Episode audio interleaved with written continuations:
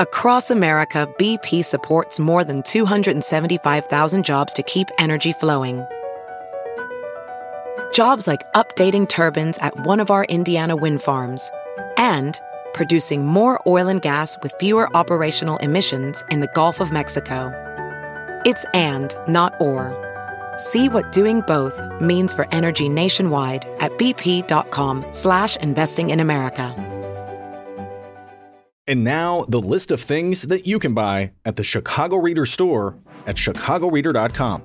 Things to wear like Chicago Reader hats, t-shirts, bandanas, and face masks. Things for your daily life like the Chicago Reader camping mug, Chicago Reader tote bags, and a Chicago Reader reporter's notebook. Things for you to read like our Reader recipes, the Chicago Reader 420 Companion, our Chicago Reader Best Of book series from journalists Maya Duke-Masaba, Mike Sula, Ben Joravsky, and Lior Galil, the Chicago Reader coloring book, and the Chicago Reader Stay Home Puzzle. Find the Chicago Reader store at chicagoreader.com and show your support for the nation's first free weekly newspaper since 1971.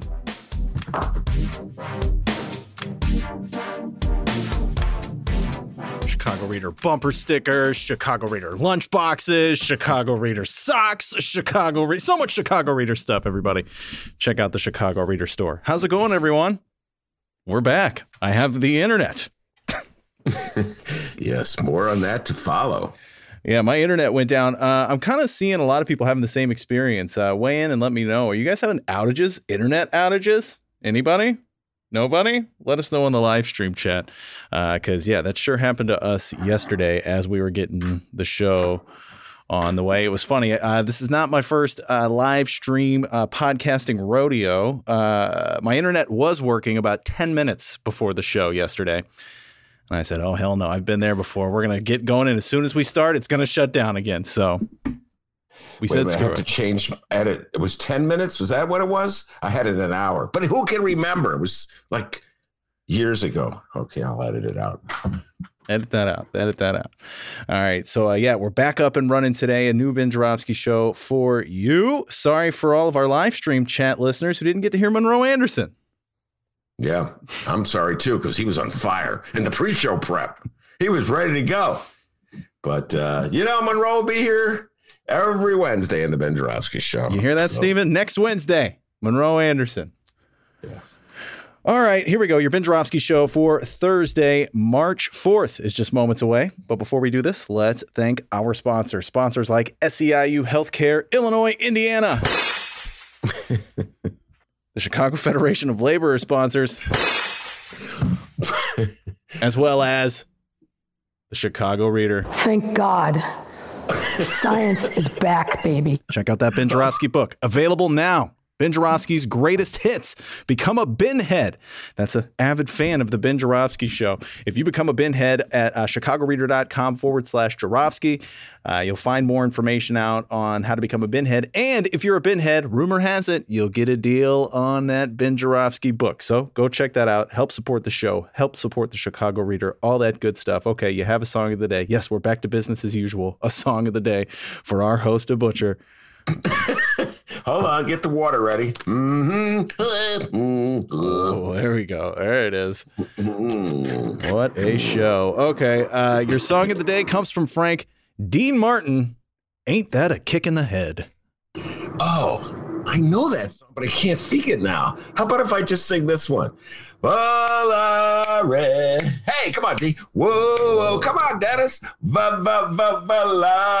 Whoa. I don't know what you're singing at all. Sorry. I think it's ain't that a kick in the head. That's the. Oh, the boing-oing's added in there. Dean Martin's a flip-flopper? You know what? I got to say this right now. This is a tangent within a tangent. You know how I get on those YouTube jags and I start watching one thing and next thing you know, it's an hour later. I watched an old bit of Dean Martin from the Johnny Carson show. I think it was 1975. He was either doing a great act as a drunk or he was really drunk on that show. Very strange act Dean Martin had in retrospect. Just saying, pretending, going on the Johnny Carson show. I'm drunk. Yeah. Oh, guys, did you miss us? Did you miss us? Dean Martin. The Ben Joravsky Show starts now.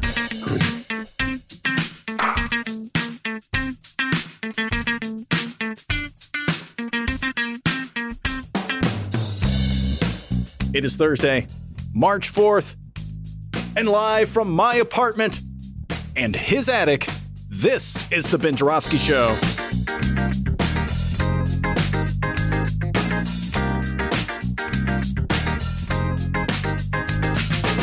Today on the program, we have internet. Happy birthday, Chicago. And it's a city council synopsis with Mr. City Council himself, David Glowacki.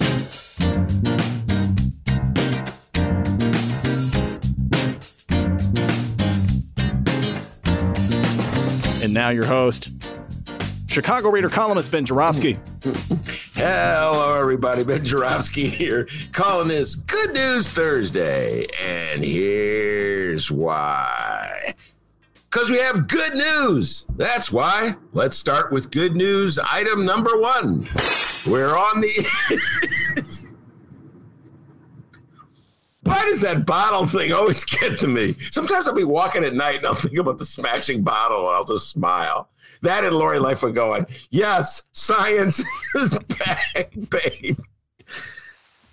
Oh, my goodness. I'm a sucker for those bits. Anyway, where was I? Oh, yes, good news. Science is back, baby. I can't wait. Dave Glowacki says he's got some real doozies from last week's city council meeting that we'll be adding to. Let's hope there's some Raylo showdowns with Lori Lightfoot, huh? All right. Good news. Item number one, we're on the air. Meaning, yes, as Dennis said, our computers are working. You may recall we were not on the air yesterday. That's because our computers weren't working.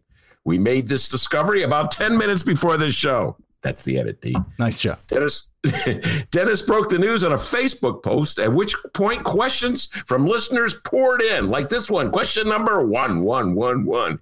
Hey, cheapskates, did you pay your Comcast bill?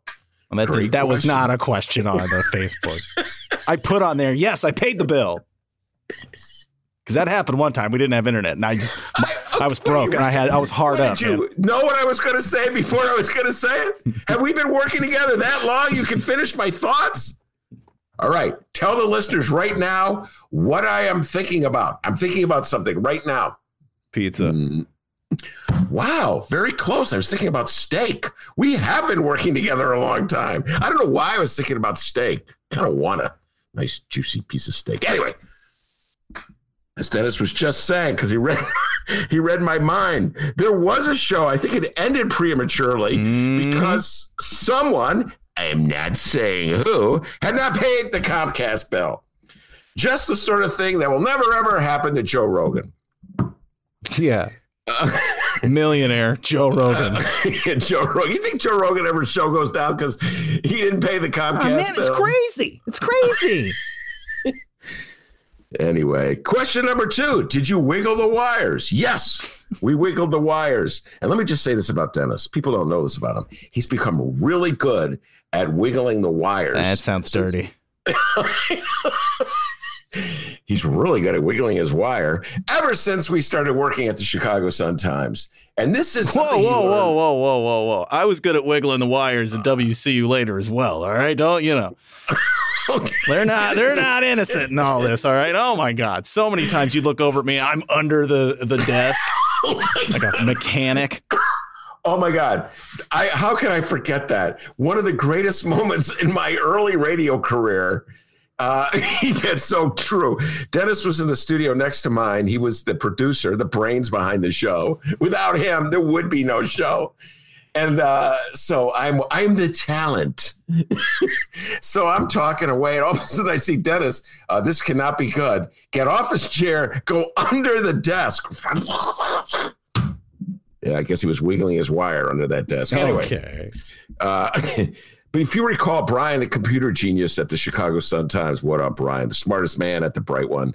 From time to time when we would have difficulties back in the old days, we were at the studio, Dennis would run out, grab Brian. Brian would run in and he'd look at the computer console and he would, stroke his chin like he was deep in thought. And then he would pronounce, I think you should wiggle the wire.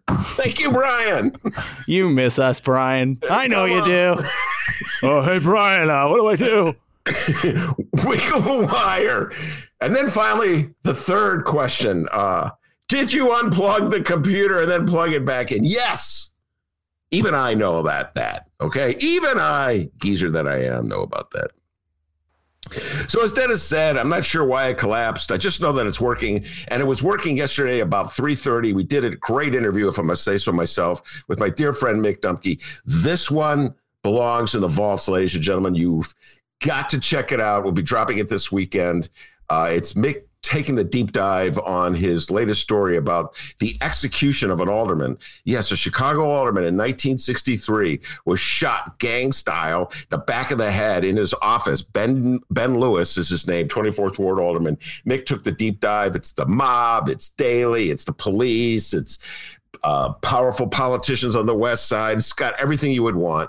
And the murder remains unresolved. Chicago will turn over every stone it has to discover if Jussie Smollett made up that story about whether or not he was mugged at 2 o'clock in the morning, a story that absolutely nobody believed from the moment he uttered it, except for a few liberal types on national TV. This is an outrage. Anyway, but they still can't solve the murder of Ben Lewis. I guess where there's a will, there's a way. Anyway, that's so the computers were working. I'm really happy. The whole time, D, we were doing that interview, I kept being afraid. Oh, my God, this is so good. Please, computer, don't fall. Please, computer, don't fall. And then I'd be marking down where we were in the interview, fearing that it was recording, even if it wouldn't finish. But it finished. We got it. We'll drop it this weekend. So that's really good news. And finally, the other good news is that, here we go, I got an appointment for the vaccine. How about that? You're kidding. No. Yes. Until this morning, I was the only geezer in Chicago who didn't have an appointment. I was like going into random Walgreens and begging the pharmacist, please give me a shot. I'm sorry, sir, but you have to call the toll line number. Folks, if you want a vision of hell, call the toll line number at Walgreens for a shot, to set up an appointment for a shot. Anyway. I will go into the United Center. Me, Michael Jordan, and Scottie Pippen will be getting our shot all together, and then we're going to shoot some baskets afterward. D. Well, you did hear the latest, right? In the Chicago Sun-Times. No, what? No, they don't tell me they canceled everything. No, breaking news. Oh. From Stefano Esposito, early problems ironed out with booking vaccine appointments at the United Center. So looks like they were having some issues. Hopefully everything works out okay. Oh, I needed you to tell me that, Stefano Esposito. You should have heard my wife at 8:30 this morning. Mother. Anyway, for a second, I thought it was personal, like they were punishing me for all those TIF articles I've been writing. But no. It's just there's a lot of people, not a lot of vaccines. I got my appointment. Now I feel like Sally Fields during her Oscar reception speech, D. You like me. Question is, does getting an appointment change my opinion about the rollout? And the answer is no. If FDR had reacted to Hitler's threat the way our leaders have reacted to the virus, we'd all be speaking German right now. And I blame Donnie Trump and the lunatics in the Republican Party. First, they denied the virus was real. Then they threw a hissy fit at having to wear masks. Then they said it defeated the virus, so it was safe to throw spreader events. Then they lost the election and insisted they won it. Then they pretended that the virus had been conquered. And now that after 500,000 people died, they still don't think the virus was real. They had just had a convention in Florida, and the overriding theme is, yay, we don't have to wear masks. It's hard to have a rally around the flag moment uniting the whole country when half of the country has lost its mind.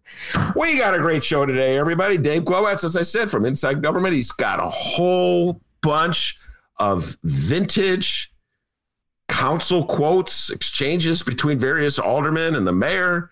He's got it all ready to go. And one of my favorite moments in podcasting will occur today, where he will say, Dennis, play it, Burke. And Dennis will be going, finally, someone who understands the game. He pushes the button. That is correct. And it sounds so good. So Dave will be here. He may come on. We may bring him on a little early. He's got so much material. We may bring him on a little early. And so we don't. So we may have him on early. Dennis, that'd be called shattering the fourth wall. Unnecessary. Let's edit that out of the pot. By the way, Dennis pulled a real fast one with me the other day, but it was so funny. I know the live stream listeners, I don't know if you guys listen to the podcast, but we did the interview with Dave Weiss. Oh, foul mouth. Hey, Adolfo Mondragon, you got competition, buddy. This David Weiss, what a foul mouthed feller he was. Dennis's idea, and I think it's a good one, have Adolfo and Dave on the show, the same show, and see who drops the F-bomb first. It'll be a curse encounter. What's that? A curse encounter. Yes. So anyway, he was on the show, and before he came on, I didn't realize that Dennis was recording. Oh, that little trickster.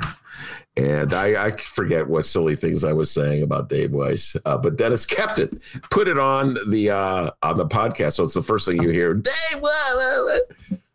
I thought it was pretty funny. Actually, I was cracking up. Dave Weiss did an outstanding job. We're definitely going to bring him back. So anyway, plenty of political talk ahead of us. Before we do that, the young man from Alton, the man that Dave Weiss calls Dr. Doobie, with the news. He did not call me that. How's it going, everybody? Yes, we're back. We have internet again.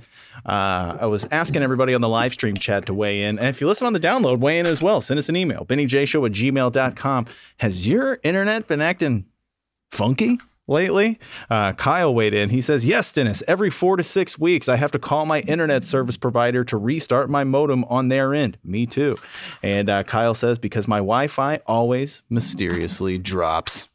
You never have this problem, Ben? I don't think so. I've got a lot of problems. In fact, we can fill up the hour on my problems that I have. Let's not do that. But let's not do that. But no, I've not had this problem. So no, I don't know. Now, as soon as it's sort of like last night's Bulls game, you know, I got a text from my sister. Hey, the Bulls won. Well, actually, the game wasn't over. And the next thing you know,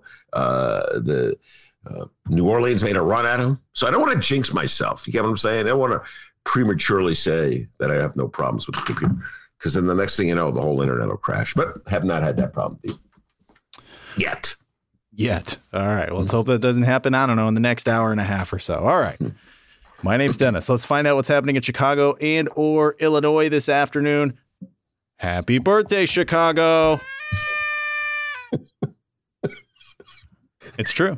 Today is Chicago's birthday, and thanks to the Chicago Sun-Times, we are going to do a round of Chicago political trivia. Say what? I'm having trouble believing it myself, people. It's going to be a good time. Chicago trivia coming up, but first, Illinois Governor J.B. Pritzker. Big problems become big problems when you let small problems sit. Whatever you say, Governor. Today, Governor Pritzker is in the 618, my hometown, downstate Illinois. He's at the Jackie Joyner-Kersee Center Gym in East St. Louis. He'll be there. Well, he was there at 11 a.m. to highlight the new criminal justice and police reform law. And at the Jackie Joyner-Kersee Center Gym for the event, Jackie Joyner-Kersee herself, the Olympian. Yes. JB gave a press briefing at the event. I have some audio. Now, let's all listen in as a starstruck governor tries to hold himself together while in the presence of Olympic royalty. Great to be back here in East St. Louis. And of course, to be here with Jackie Joyner-Kersee, a hometown hero, a hero of mine, somebody I care a great deal about. And I know this community does too. I would be starstruck too. One of the great Olympians of all time from East St. Louis. Also at the event, the Lieutenant Governor, Juliana Stratton. Good morning, everyone. It's so great to be back here in East St. Louis, or as my family from the Metro East says, East Boogie. East Boogie. I've never heard anyone say that myself, but East Boogie. Wait, aren't you from there? Yeah, well, I'm from Alton. I would hear people, you know, it's right by East St. Louis. Never heard anyone call it East Boogie. Me neither, but I only rarely get out of Chicago, so I wouldn't know. We marched together after the murder of George Floyd, and last fall we proposed 7 criminal justice reform principles. And your recent signing of House Bill 3653 is just one more example of how you are working to advance change, working to repair the harm that has been done by the criminal justice system, especially to Black and Brown communities. Yes, that, of course, she's alluding to the recently passed bill that gets rid of cash bail. I'm a big proponent of that. Of course, it was met with fierce resistance from Republicans.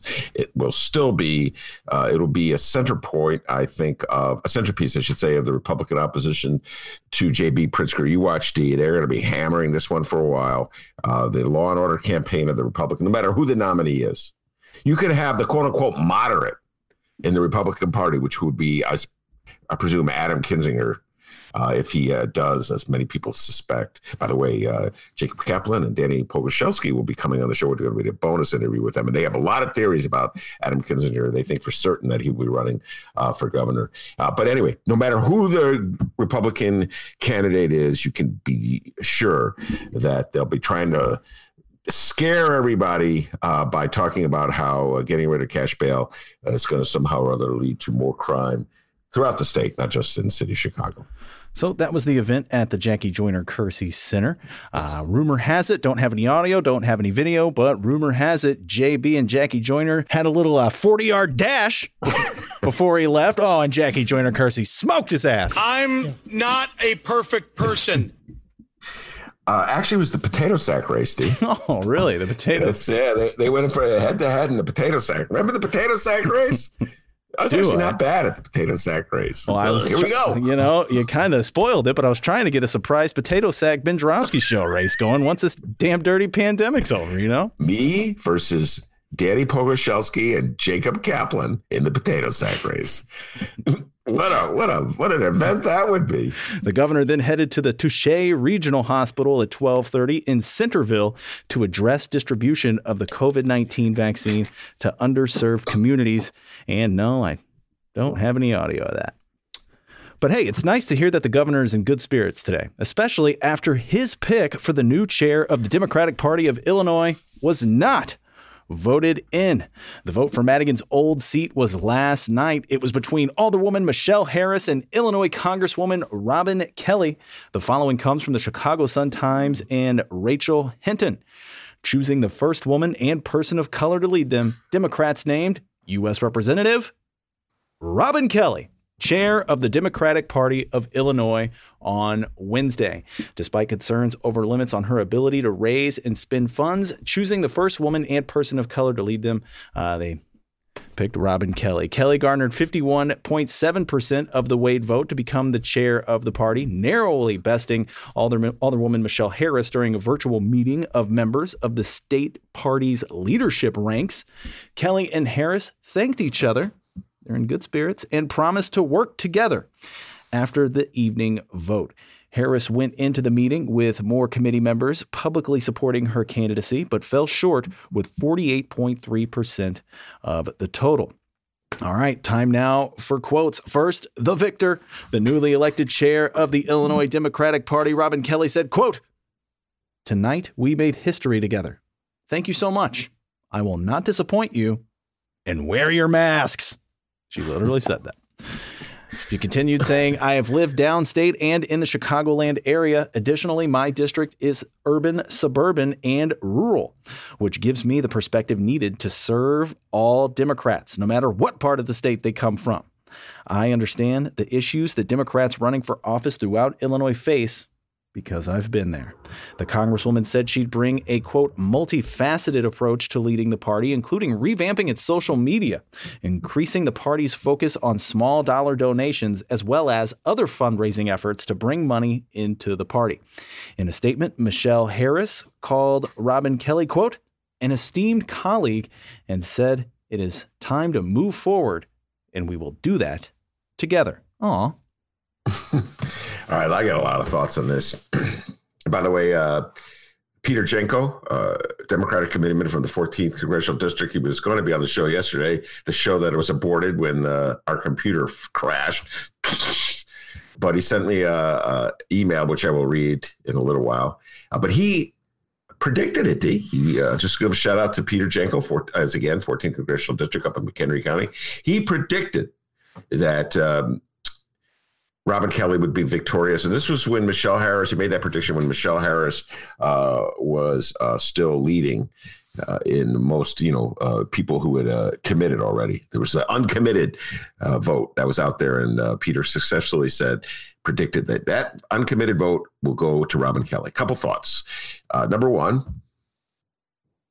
it was really important for the Democratic Party of the state of Illinois to move away from its Michael Joseph Madigan ties. That's pretty obvious. Michael Joseph Madigan, the former Speaker of the House, former chair of the Illinois Party in the Illinois Democratic Party, was hugely unpopular throughout the state of Illinois. It was a burden to the party.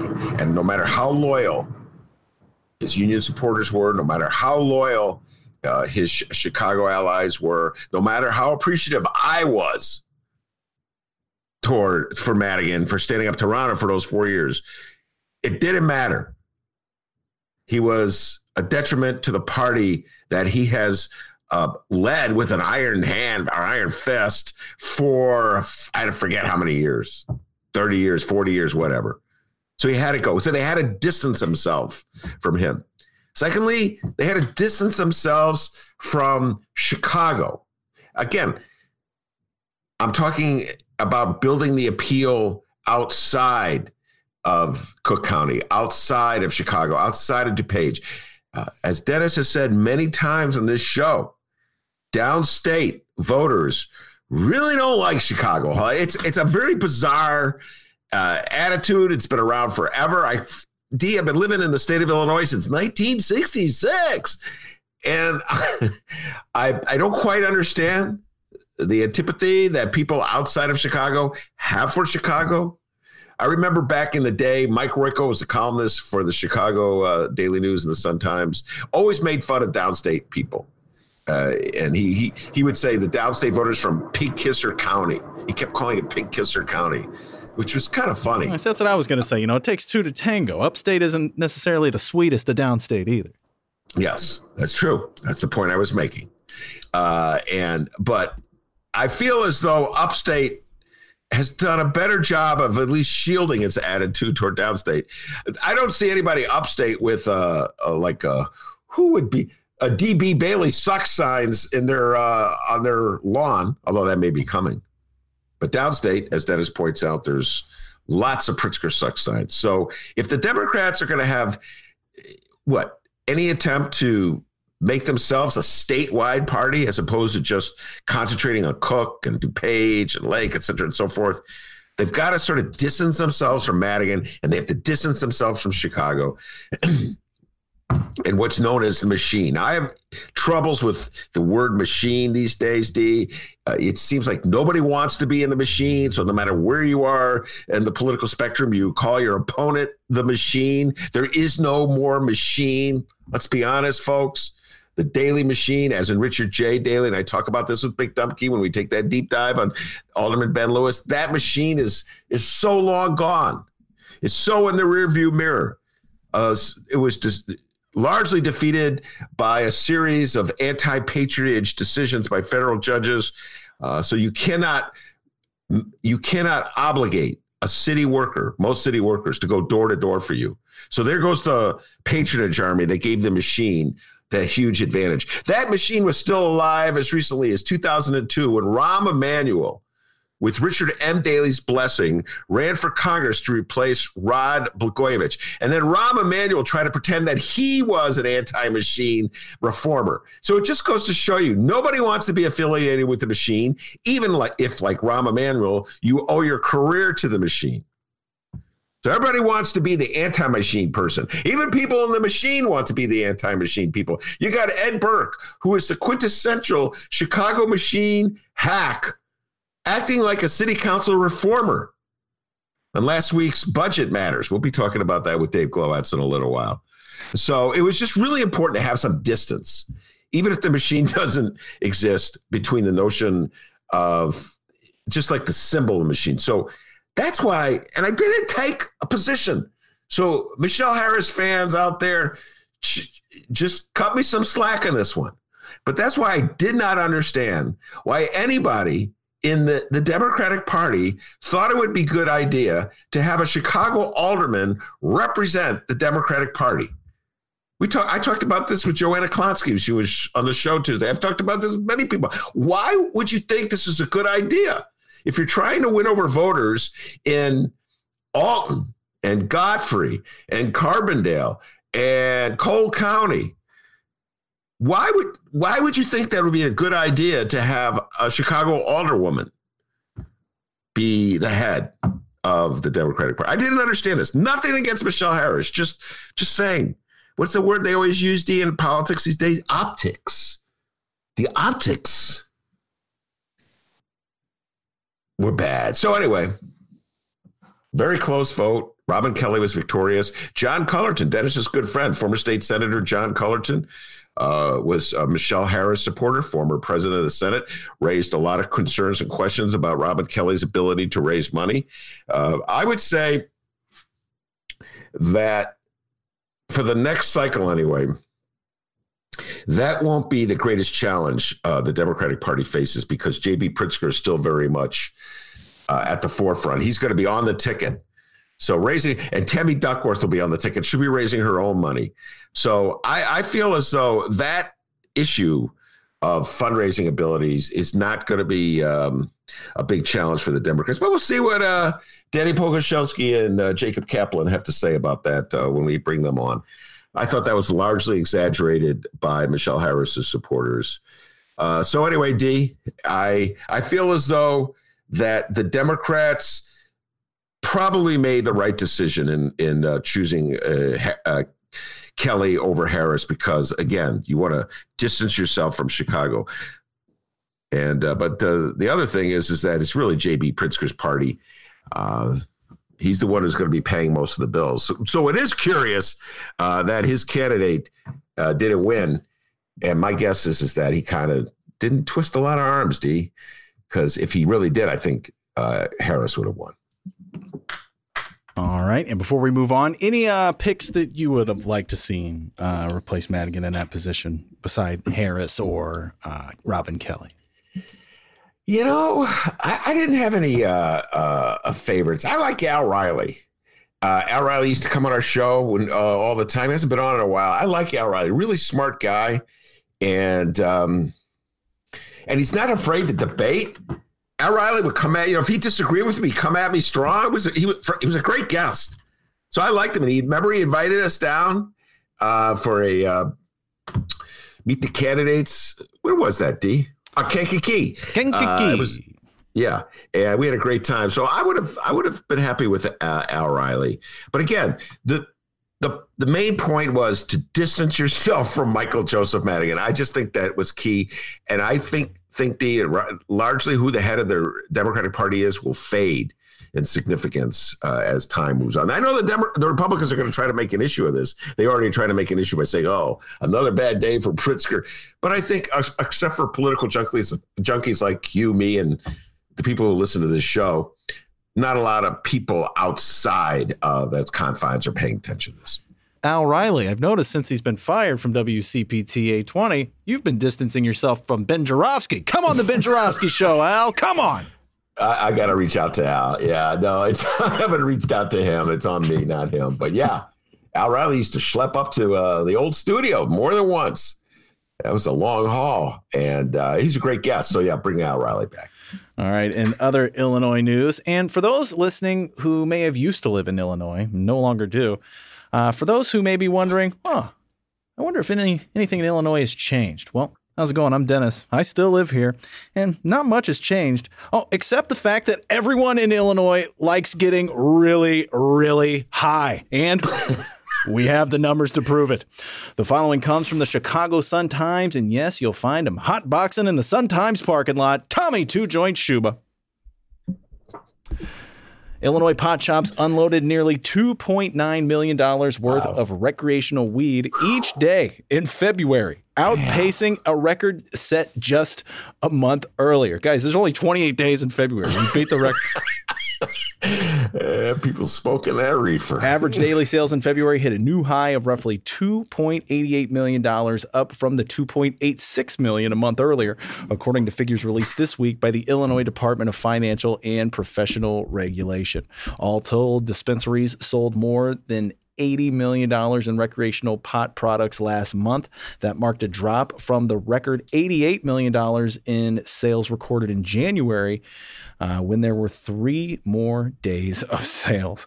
In the first full year of legalization, recreational pot sales reached nearly $670 million based on this year's first 2 months. Total sales in 2021 are on pace to eclipse $1 billion. The sales figures are reported separately from medical marijuana tallies, which are reported later in the month. And, you know, I don't have the sales numbers here. I got to look that up online and find out how this Ben Joravsky show Bong is doing. I'm sure the record sales are through the roof on that one. It's getting a lot of use on the Ben Joravsky show. Producer Dennis loves that Bong. Oh, no. You know, D, first of all, I'm not surprised. People love reefer. Nothing's changed in the state of Illinois. People have loved reefer ever since I can remember. The biggest joke in the world is somehow or other that there's a downstate, upstate division on this. Completely nonsensical. My expert on this point is Dennis himself. Still tell you about that cookie man in Alton. I remember my visit to Carbondale back in the 70s. There was people literally smoking around the clock. Such a joke. Our attitude about marijuana, cannabis, whatever you want to call it, is farcical. And you know what? It's still illegal on the federal level. Joe Biden is still running away from it. Still that old mindset. Debs are so afraid of being called weak on law and order.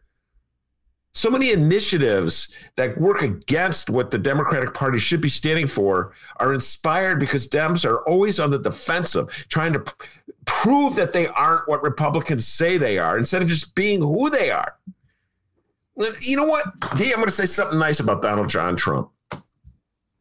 Donald John Trump didn't care what anybody said about him. He went on the counterattack constantly.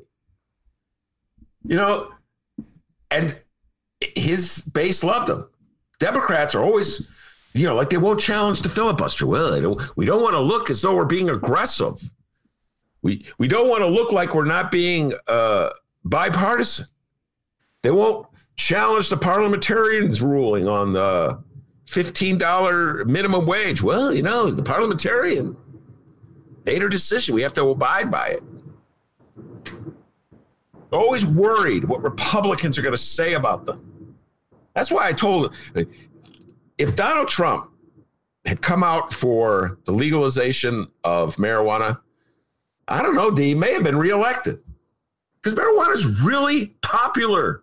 People need it to get through life. Not me, not Dennis. Dennis has been marijuana free for like forever now. That's false. Okay. Well, you know, sort of marijuana free. I don't get it, you know, and I was talking about this with Tommy Schuba because he wrote an excellent article about a week or so ago, and I was texting him about it. Good job, young Tom Schuba, the cannabis correspondent for the Chicago Sun-Times. He covers other beats besides that, but that's his main beat. And no, and, I've never seen him hot boxing in the Sun-Times parking lot, for the record, all right? Sorry. For the record, no. Well, we've seen him smoking cigarettes on the sidewalk outside the Sun-Times. Okay, we're just out in Tom Schuba today. We love Tommy Schuba. I think he's one of the finest journalists in the city. But he was talking about this giant consortium. I can't remember the name of it. That's in the reefer business, the cannabis business. It's now being it's gone public in Canada. And it's being you could buy its shares in this company on the Canadian Stock Exchange. And so I texted Tom and I go, why isn't it in the United States? And again, it has to do with the federal ban. I'm like, what a joke. What a freaking joke that we still are clinging to this notion that there's something alien and weird and foreign and dangerous and criminal and unlaw and orderly about reefer. Even though, what is it, 2.9 million a day in sales? Is that what you said? Wow. Weird, and weirder. And I'm hoping that it is made legal on the federal level soon, because it's ridiculous that we have this double standard. And it is really, I think it's just holding us back in general, and particularly in terms of the unfairness, the inequity of people getting thrown into jail or punished for doing something that clearly millions and millions of people do all the time. Hey, way to compliment Donald Trump. Your MAGA hat's in the mail. I'm not a doctor. Hey, I mean, it's true. He doesn't care what you say about him. He counterpunches. The Democrats, they said, we don't want to look like we're too partisan. We're scared. You know, what will the Republicans say about us? Come on, Dems. Take a stand. Pass that $15 minimum wage bill and then legalize reefer. Imagine how popular Dems would be if Biden said, we're legalizing cannabis. What? We're legalizing cannabis. All right, guys, fun stuff coming up, okay? We're going to do a Chicago trivia quiz, all right? It's Chicago's 184th birthday, 184th, Mayor Lightfoot. Apparently, Mayor Lightfoot said 185th today, but it is Chicago's 184th birthday. We are going to have such a good time with this Chicago trivia quiz, but first, we're going to have not such a good time. The following comes from the Chicago Sun-Times and Mitch the Dude, Dudek. Third man accuses Father Pfleger of sexual abuse. A third man now claims the Reverend Michael Pfleger sexually abused him decades ago. In a sworn statement, the 59-year-old man said he was 18 when Father Pfleger molested him in the St. Sabina Rectory. He decided to come forward to bolster the claims of two brothers who accused Pfleger in January of abusing them more than 40 years ago when they were minors, allegations that were met with disbelief by members of the church where Pfleger has long served as pastor. Eugene Hollander, an attorney who represents the brothers, said the latest accuser reached out to him to share his story. Unlike the brothers, the last accuser has not filed a claim with the archdiocese seeking financial compensation for the alleged abuse. Hollander said he delivered the man's affidavit Tuesday to the Archdiocese of Chicago, which is investigating the abuse claims. Now, we tried our best, to avoid this story, but it looks like it just keeps coming back. So, Ben Joravsky, your thoughts? Well, yeah, I don't know what to make of this, and I have to admit, when I first started, I was reading the story, I was like, do I believe these two brothers? Is this an attempt to shake down Father Pfleger? I mean, that was my first instinct. And I've just been around Chicago so long that I never believe anything. You know, we're just that mindset of Chicago that everything's a scam, nothing's real.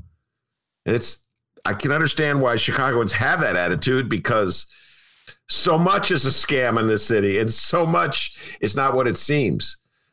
But when I read that article very closely, the one you alluded to, and there was one in the Tribune and one in the Sun-Times. And the third person who came forward is now a truck driver. I believe he's about 60 years old, 59, something like that. He lived in Chicago. He was an altar boy at St. Sabina Church. And he claims he's gone through ups and downs in his life, addictions, alcoholism, and he's clean now.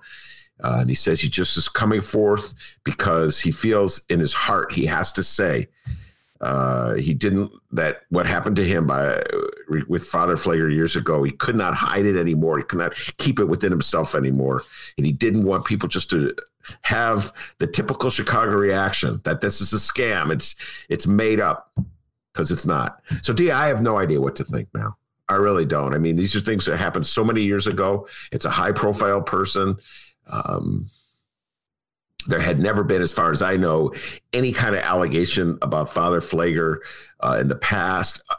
I'm just going to be honest here. So many people have an assumption that this is widespread among all priests. So that works against Father Pfleger. I'm really quite not sure what to make of this, but the third guy makes it more real and more credible. And, you know, Dave, I've had mixed feelings about Father Pfleger as a public person down through the years. I totally admire his commitment to his church and his community. And so many people I know belong to the church and speak well of him and talk about his energy and his passion and how he's there for them when they need him. But politically, of course, he's been an ally of, you pick it, Mayor Daley, Mayor Rahm, not so much Mayor Lightfoot, but Mayor Daley, Mayor Rahm on many big issues. He stood with them and used his voice, his power to prop them up. I remember that bizarre stance he took regarding putting the Children's Museum in Grant Park, where he said if somehow or other was a racial issue, that the people around Grant Park didn't want black children coming to their apartments. It was the most absurd argument I'd seen anybody make. So I'm not happy with this. Even though I'm not a huge supporter of Father Pfleger, I really don't know the guy at all. I've only interviewed him once or twice in all the years I've been in town. I hate this story, D. You know what I mean? I just hate it because I don't want to see a great leader go down. But the Archdiocese has an obligation to investigate because now you have three claims. So you can't just sweep it under the rug, D. You got to take the hard look and do the investigation. And if it's real, you have to, Father Pfleger has to face the consequences. All right. That part's over, guys. Moving on. It's fun time. It's Chicago's birthday. Come on, Ben. Happy birthday to you. No? Okay. Yes, and Benny. Oh, that's fine. Swallowing water. Yes, and Ben, for the first time on this program, you can feel young again, but just barely. Chicago turns 184 years old today. Shout out to the Chicago Sun-Times. You know, you may have given the Ben Joravsky Show the boot, but by God, you still do great work. The Sun-Times put together a Chicago trivia quiz. It's an interactive quiz that you can take online. Go check this out and play along if you can, all right? If you're listening on download, pause the show right now. Go find the quiz and play along. Now, if you've listened to our show at least one time, you know two things. One, although it is called the Ben Joravsky Show, yes, I, Dennis, speak on this show. And two, our host, Ben Joravsky, is hands down the biggest Chicago political nerd on planet Earth. My God, he's a nerd, guys. So we're going to test his knowledge once and for all, and see if he knows, all right? Like I said, this is an interactive quiz, live stream chat. Just listen along, see if you know the answers before Ben does. We'll have a good old time here until our interview with David Glowacki. All right. By the way, this comes from one Satchel Price of the Chicago Sun-Times. Thank you very much, Satchel. All right, so let's get this underway here. I have some questions. Ben, I'm going to ask you, and we'll just move along. Your Chicago trivia quiz. Ben Joravsky. How many buildings in Chicago stand 1,000 feet tall or higher? Yeah, see, that's the kind of trivia I don't know because I got issues. Like, I don't even know what 1,000 feet is. I got some problems with that. Give me a number between 1 and 10. All right. Well, there's the Sears Tower, which is not even called the Sears Tower. There's the Standard. There's Hancock. This segment's going to take forever. Five? Okay, he's going five. All right. We're going to submit it. You get your answer. You get your answers at the end. Oh wait. No, you don't actually. Ben Joravsky, you're wrong. There's actually six. There's seven. What? You're pretty close. Yeah, it was close.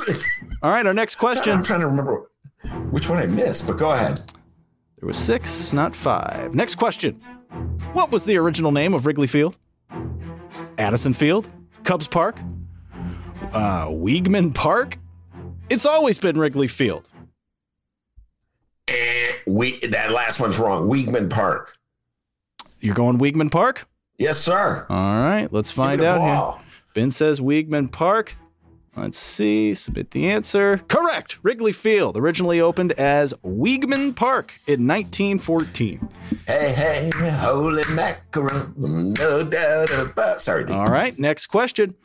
Lincoln Park Zoo opened after being gifted a pair of what animal from New York City?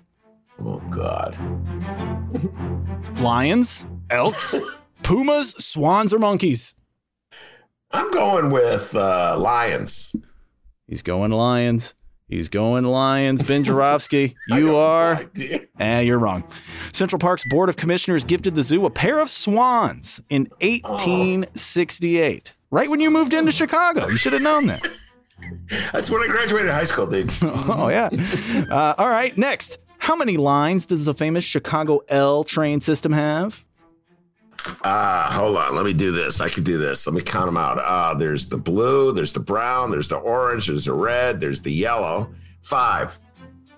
He's going 5. Wait. Did I say green?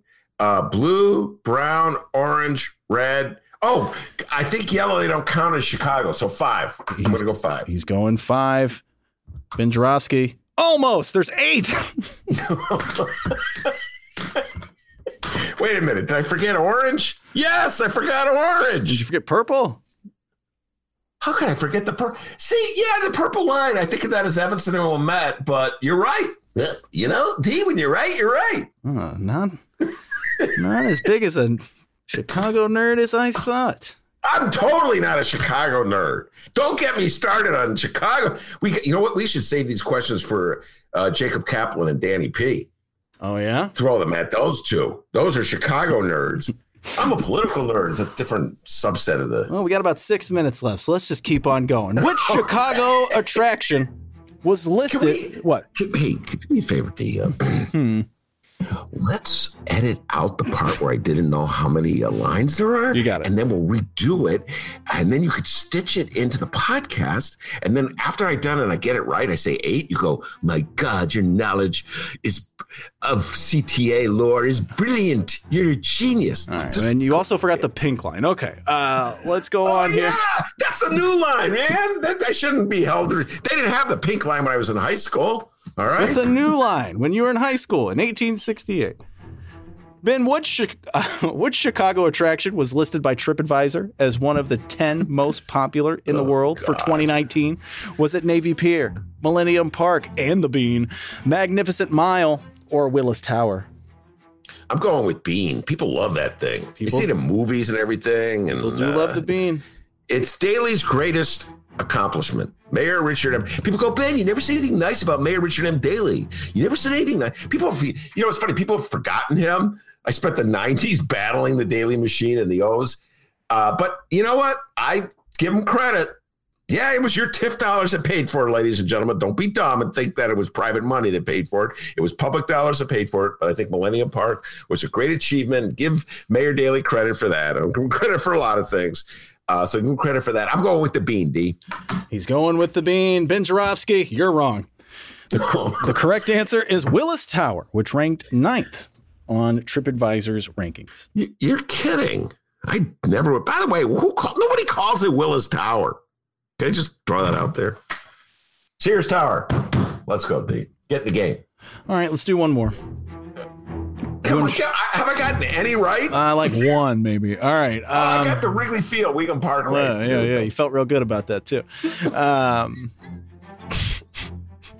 When did the city first dye the Chicago River green to celebrate St. Patrick's Day? I hate St. Patrick's Day. 1937. Drunken white people. 1937, 1946, 1962, or 1981.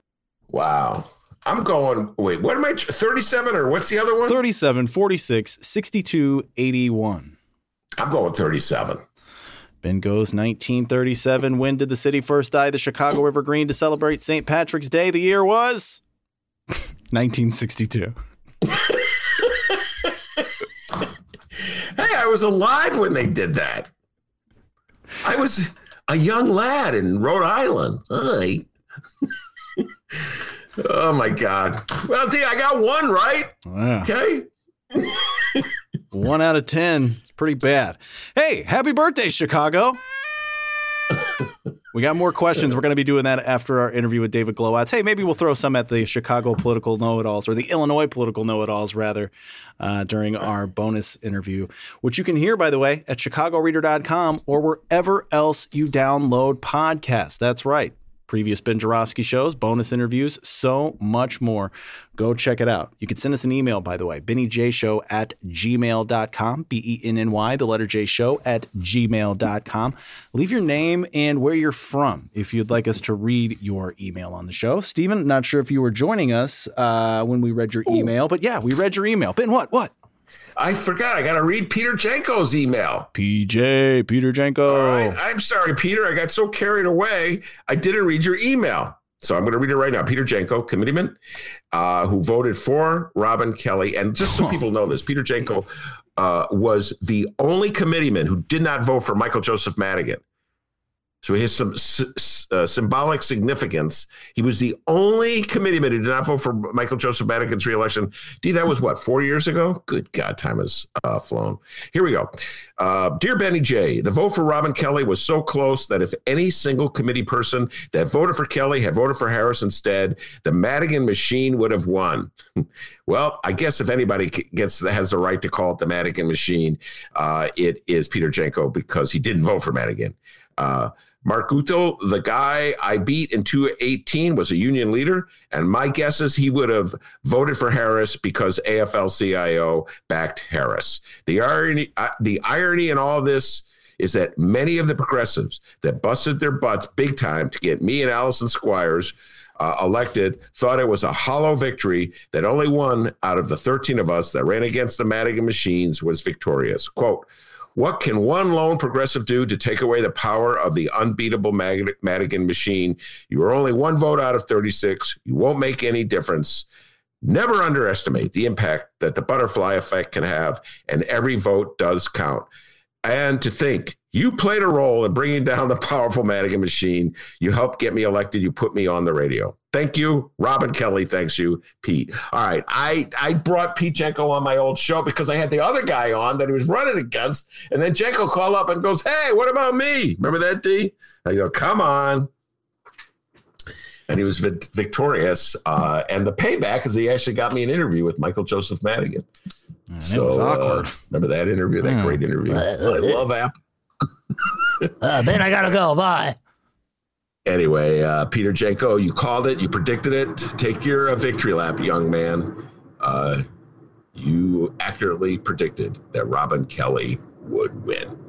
Be like Peter Janko. Leave us an email, bennyjshow@gmail.com. You can find us online at bennyjshow, BENNY, the letter J show, on Facebook, Twitter, and Instagram. And it's true, you can call the Ben Joravsky Show. We have a phone number, 708-658-4788. That number again, 708-658-4788. Hey, maybe take the Chicago trivia quiz and let us know your score, or send Ben Joravsky some trivia on some stuff he knows about the Chicago Bulls. Yes. Make our host feel smart, guys. 708-658-4788. We would love to hear from you. Okay, we're going to take a quick break here, and when we come back, all things the city council meeting, the last one. When was the last city council meeting, Ben? Literally the last one. I think it was last Friday. Oh, well, yeah. They had a bonus. Yeah, I got it right.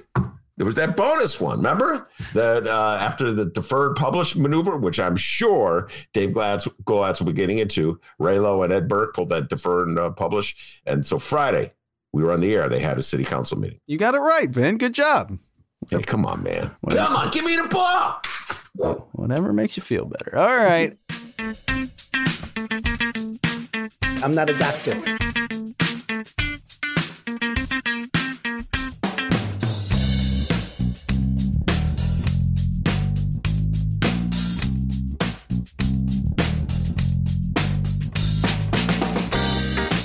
I've seen a